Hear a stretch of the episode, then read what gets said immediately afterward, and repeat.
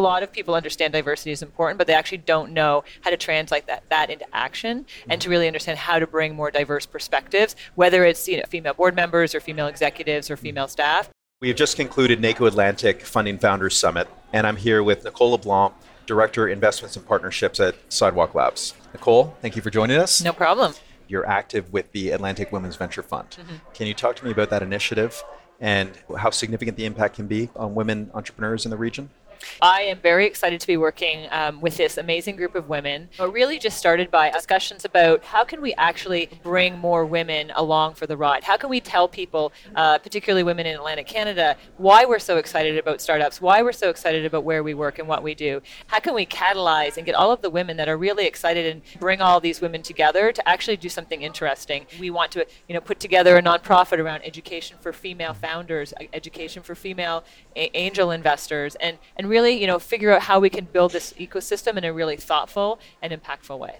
Perhaps you can share your thoughts on, on how you've seen venture develop in Canada mm. And where you see it going.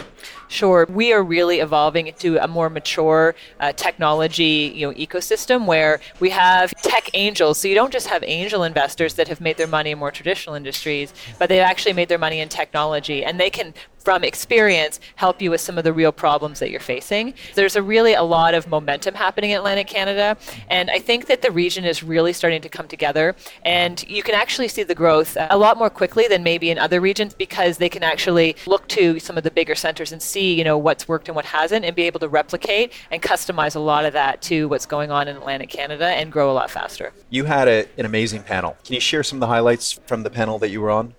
Sure. We talked about diversity, but not only the importance of diversity, but what the action items are to actually have diversity elements within your company or organization, whatever that is, because everybody knows diversity is important, but they don't have the tools to actually figure out how to turn that into action. The other part that we talked a lot about was corporate innovation, finding a way for corporates to engage, not only with dollars, but also with a lot of the expertise and alignment with their own innovation mandates is really important for startups and can actually be a significant game changer for some early stage companies that are resource constrained.